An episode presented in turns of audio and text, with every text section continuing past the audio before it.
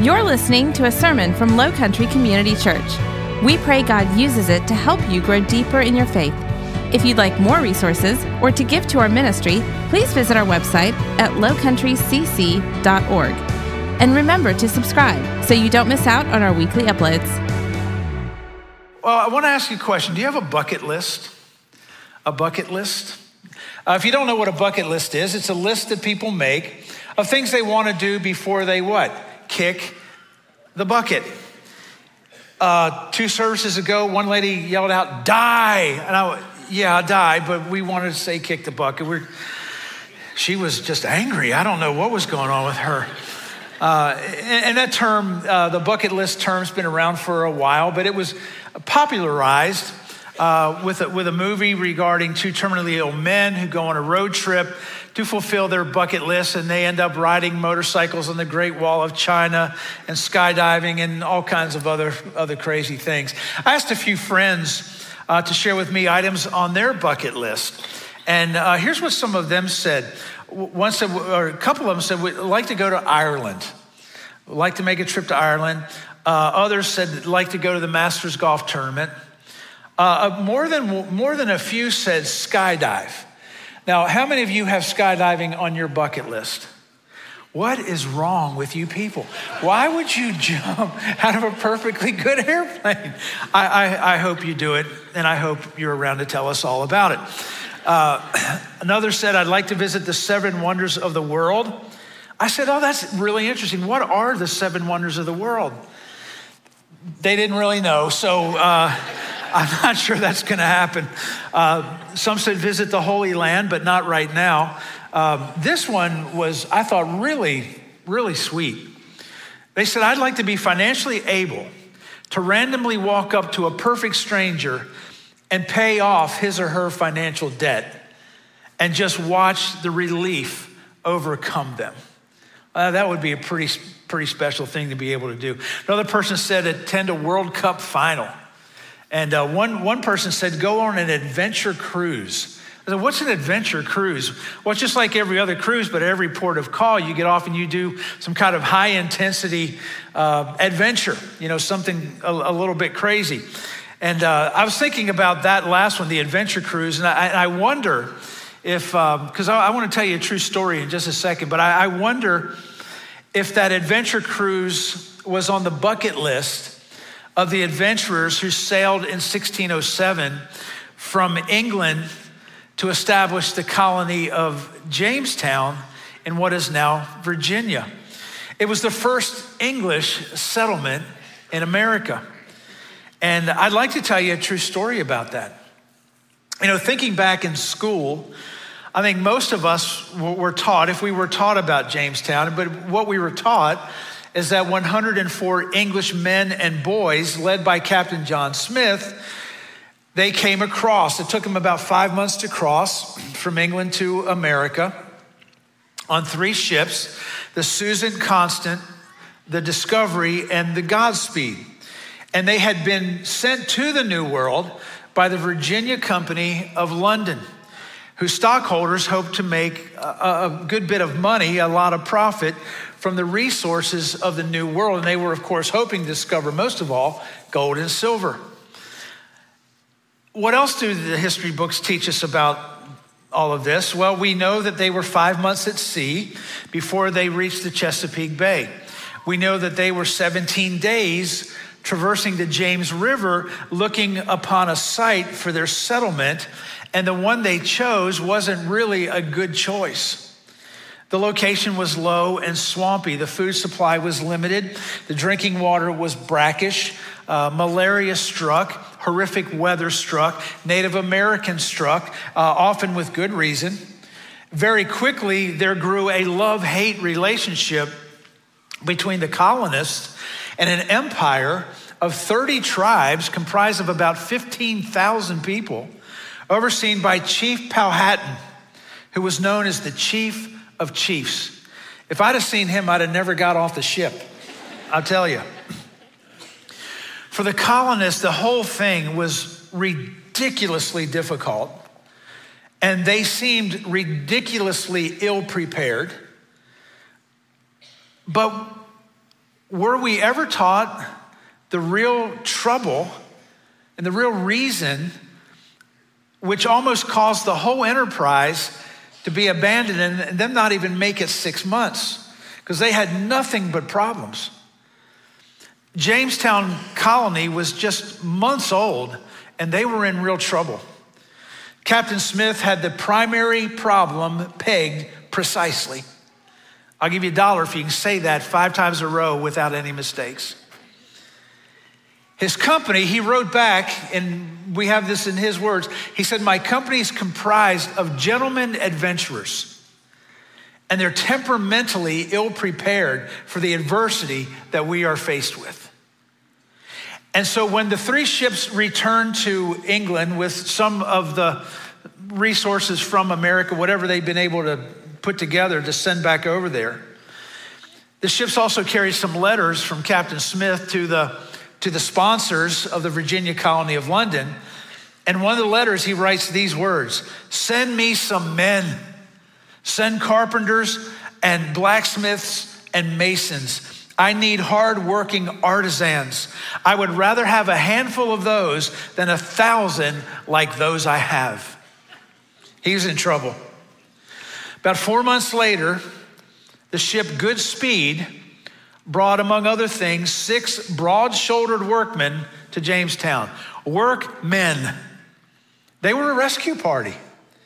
They were probably indentured servants. So, in order to, to pay for their transport to America, they agreed to work for the Virginia company there in Jamestown for a set number of years. And that would be their trade off. And so, axes slung over their shoulders, the new men followed Captain Smith into the forest in search of a more suitable area, uh, looking for a place to clear. And within three weeks, Within three weeks, a plot had been cleared and a furnace erected. And the workmen tapped into the pine trees and began distilling tar and pitch and resin and turpentine. And it was the first factory in the New World. The rescue party then proceeded to set up a sawmill. And by November of 1608, a little more than a month after those six workmen had arrived in Jamestown, the other colonists became inspired by their splendid example. And they rolled up their sleeves and they really entered, entered into the hard work. According to Captain Smith, the first English foothold in the New World was saved, specifically saved by six able men. And we know that two of them, on two separate occasions, saved Captain Smith's life. Because of them, the English colony made it through that first winter. And we know who they were, we know their names. Their names were Mikhail Lewicki, Zbigniew Stefanski, Yor Mata, Jan Bogdan, Karol, uh, Zrenica, Stanislaw Sadowski. The six men who rescued the English settlement of Jamestown, the six enthusiastic hard workers, 12 years before the Mayflower landed, were all Polish. I never knew that. And in that true story, we have six persons from an unexpected place, men you have likely never heard of until moments ago, who showed up and did for others what they could not do for themselves and saved their lives. And it is right at that point that Christmas becomes very real to us. We, we are, as men and women, boys and girls, as human beings, we are in desperate need of someone to show up for us. We need rescuing and we need saving, and we can't do it on our own. And despite our best efforts, there's nothing we can do to save ourselves. The Bible's incredibly clear on that. And if we are to be saved, Salvation has to come from somewhere else, from an outside source. And that's the true meaning of Christmas. And that's the reason long, long ago a babe was born in Bethlehem. You remember, Beverly just read us the passage of this Christmas story One of those verses in Luke 2:11 says, "Today in the city of David there has been born for you a savior who is Christ the Lord." It's what that, that statement is what historians call a royal birth announcement. And it, it was a big deal. And, and that culture back then, it's a big deal in our culture today. When, when a baby is born, it's a big deal. Parents and grandparents will send cards, hire a photographer, post pics on social media. Look, they're so cute, they're so lovely, we're so blessed, et cetera, et cetera. You've seen it. And I wonder how many of you would agree with me that even the gender reveal thing has gotten a bit out of hand lately. Would anybody agree? Uh, for those of you who are younger, let me tell you what it was like back in the olden days. A gender reveal. Hey, we, we hear y'all are having a baby. Congratulations. Thank you. We're so excited. Well, what are you having? We're having a boy. Congratulations. That was the entire gender reveal right there. Nowadays, parents hire Blue Angel fighter jets to fly over their backyard and drop blue or pink powder, uh, telling you which gender the baby is, and the, they're hoping the powder doesn't fall down on their guest assembled in the lawn eating a catered meal. That's how it goes now. It's a big deal. But even in the ancient world, the announcement of the birth of a king was a big deal. A royal decree would go out to every town and village and city and hamlet throughout the kingdom, announcing the arrival of the king. And that's exactly what we see here in Luke's gospel in chapter 2, verse 11. Look at it again with me. Today, in the city of David, what's that mean, the city of David? Well, it's Bethlehem. Why is it called the city of David? It's because Bethlehem was the very hometown of the greatest Jewish king that ever lived, King David. And the announcement says, an even greater king than him has come. Right there in the city of David. There has been born for you. I sometimes like to look at what the Bible doesn't say. It doesn't say has been born for you all. It doesn't say if you're from New Jersey has been born for use. It's singular. And if you forgive me the, I don't mean it to be impertinent, but if I could point at you for a second, it means today in the city of David has been born for you, and you, and you, and you, and you, and you, and you, and you, and you, and you, you, you, you. You. Has he come for everyone? Of course he has. But he's come also for you. And it says who he is a savior. What's that mean? He specifically come to save you from your sins, to save us from our sins. Who is Christ? Jesus Christ. Now, Christ is not his last name. Christ is a title. And it means the anointed one. So, a Savior, the, the one whom God has anointed, has come for you. And then it says, Christ the Lord. That means He is over everything, He is over all. He is King of kings, He is Lord of lords. And the Bible explains this in various ways. Let me just give you a very brief sample of how the Bible describes what happened. John 3 16. For this is how God loved the world. He gave his one and only Son so that everyone who believes in him will not perish but have eternal life. And then to Titus, Paul, the apostle, writes this God has shown us, I love this, God has shown us undeserved grace by coming to save all people. That includes you. In Galatians, we read, when the fullness of time had come, God sent forth his Son in Philippians, we read, Oh, this is incredible. Though he, Jesus, though he was God, he did not think of equality with God as something to cling to. Instead, he gave up his divine privileges. He took the humble position of a slave and was born as a human being. To Timothy, Paul wrote, Christ was revealed in a human body. And again in John's gospel, the word became a human being and lived here with us. Theologians have a big word for all of this. It's, the word is incarnation. Incarnation. And that word simply means that God came to earth and shared our humanity. Jesus experienced what you experience. He feels he felt all the emotions that you feel. You stubbed your toe on a rock, so did Jesus. You got hungry, so did he. You having a big Christmas meal tonight? I'm looking forward to some pizza. That's what we're having. We're so excited. But he was hungry. He grew tired. He knows what it was to, to, to need sleep and so forth because he became one of us. And I guess we could say like this the infinite became finite, the immortal became mortal, the creator became like the created. The Almighty God lived in a teenager's womb. The omnipotent became a helpless baby, deity wrapped in rags. The king of the universe, born in a stable, laid in a feeding trough. That's the incarnation.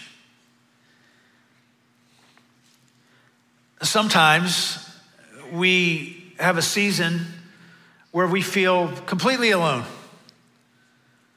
And it seems like there's no hope. When suddenly, when we least expect it, when we're discouraged, when we're in trouble, and when we need help, when we need someone from the outside to come in and save us, God breaks through and the angels start singing. They bring good news from the other side, good news of great joy, the best news our world has ever heard. And we sing it at this time of year. And you've been hearing this song since the day after Halloween. Joy to the world. The Lord is come. Let earth what? Receive her king. Jesus Christ showed up a little bit unexpectedly. Sure didn't expect him to arrive like that did what we could not do for ourselves by dying on the cross in our place and brought salvation to us as a free gift, the free gift of eternal life. You say free? Well, it, it is free, eternal life, but it cost Jesus everything. But he now offers it freely to us. He's placed himself, you see, front and center of us. And so I want to invite you this Christmas to put Jesus front and center in your own life. For some of us, it's time to stop ignoring him and pretending like he's not really there because he is really there. And for others of us, it means to center our lives around him. For others of us, it might mean that this Christmas is time to refocus our lives around him. You say, well, how do I do that? You, you just talk to him, you speak to him. It's called prayer. Well, what do I say? How about something like this? Lord, I, I want you in charge of my life. I, have done a, I've done a real number, and it's, it's, it's messed up. You know, we hear people sometimes referred to as down, they're down and out. There's a lot of up and out people around here too. And we've messed it up. And that's what you tell him, Lord, I, have messed up and I, I agree with it. The Bible calls our mess up sin. And sin separated us from God. It, it caused this great chasm between us and God. And Jesus came to be the bridge and put us back in right relationship with God the Father again. That's why he came. And you just tell him that. You ask for his forgiveness. And you ask him to come into your life and be your Lord and be your Savior. And then you talk to him every day and, and you read his word, the Bible. You, you know, at our church here, we're, we're studying what he said every weekend, and we'd love to have you be a part of that with us. You remember what Captain Smith said? Send me some men, some carpenters, some blacksmiths, and masons. I need hardworking artisans. I would rather have a handful of those than a thousand like those I have. God didn't need to send a team of people to save us. He sent one, his one and only son. And he is all we need. He's enough. And so, if you'd like to tell Jesus some of all of that right now, like, you know, Lord, I'd, li- I'd like to, I, I, I want you as my leader, my, the guide of my life. I'm asking you to forgive my sin, to become my friend, my guide, my savior. Uh, I, I want to enter into a personal relationship with you. I invite you to pray with me in just a second. So, here's how I'd like to close my time with you this afternoon be with a prayer. And it's a prayer that says all that I've just said. And I'll pray it out loud, and then I'll pause after each phrase, and I'll give you time to repeat it. Now, you don't have to repeat it out loud, you can just repeat that prayer in the quietness of your own heart. And after we pray the prayer, I'm going to ask you, if you pray with me, to light your candle and hold it up real high. Because I would, I'm going to ask you for a Christmas gift. And the gift I would love to receive is the honor of praying for you. Now, when you raise your candle up, here's what I promise. I'm not going to ask you to stand. I'm not ask you to I'm not not going to ask you to come down here to the front and sing a solo of Oh Holy Night in front of everyone. I promise you that will not happen. You'll stay right where you are. But I'd love to pray for you. Let's let's all bow our heads and close our eyes. And if you'd like to pray that prayer and ask Christ to be your Lord and Savior, I invite you to pray with me, a phrase at a time. Dear Lord Jesus, I agree with you that I am a sinner. And I ask for your forgiveness. I believe that you came to earth, born as a baby in Bethlehem, to ultimately die on a cross for me. I believe that you rose again from the dead on the third day to save me. You did for me what I cannot do for myself. And so, right now, I turn from my sins and I turn completely to you. And I invite you to become my Lord and my Savior. Please take up residence within me. I trust you now. I follow you now as my Lord and Savior. Thank you for making me, and thank you for loving me. Amen. Amen. If you prayed that prayer with me, would you light your candle and hold it up real high? Go ahead, get them up. Look around. Wow. Thank God, praise God for that. Would you just keep them up for a second and would you give me the honor of uh, praying a prayer over you? Okay? If you'll keep them lit and just lower them and let me pray.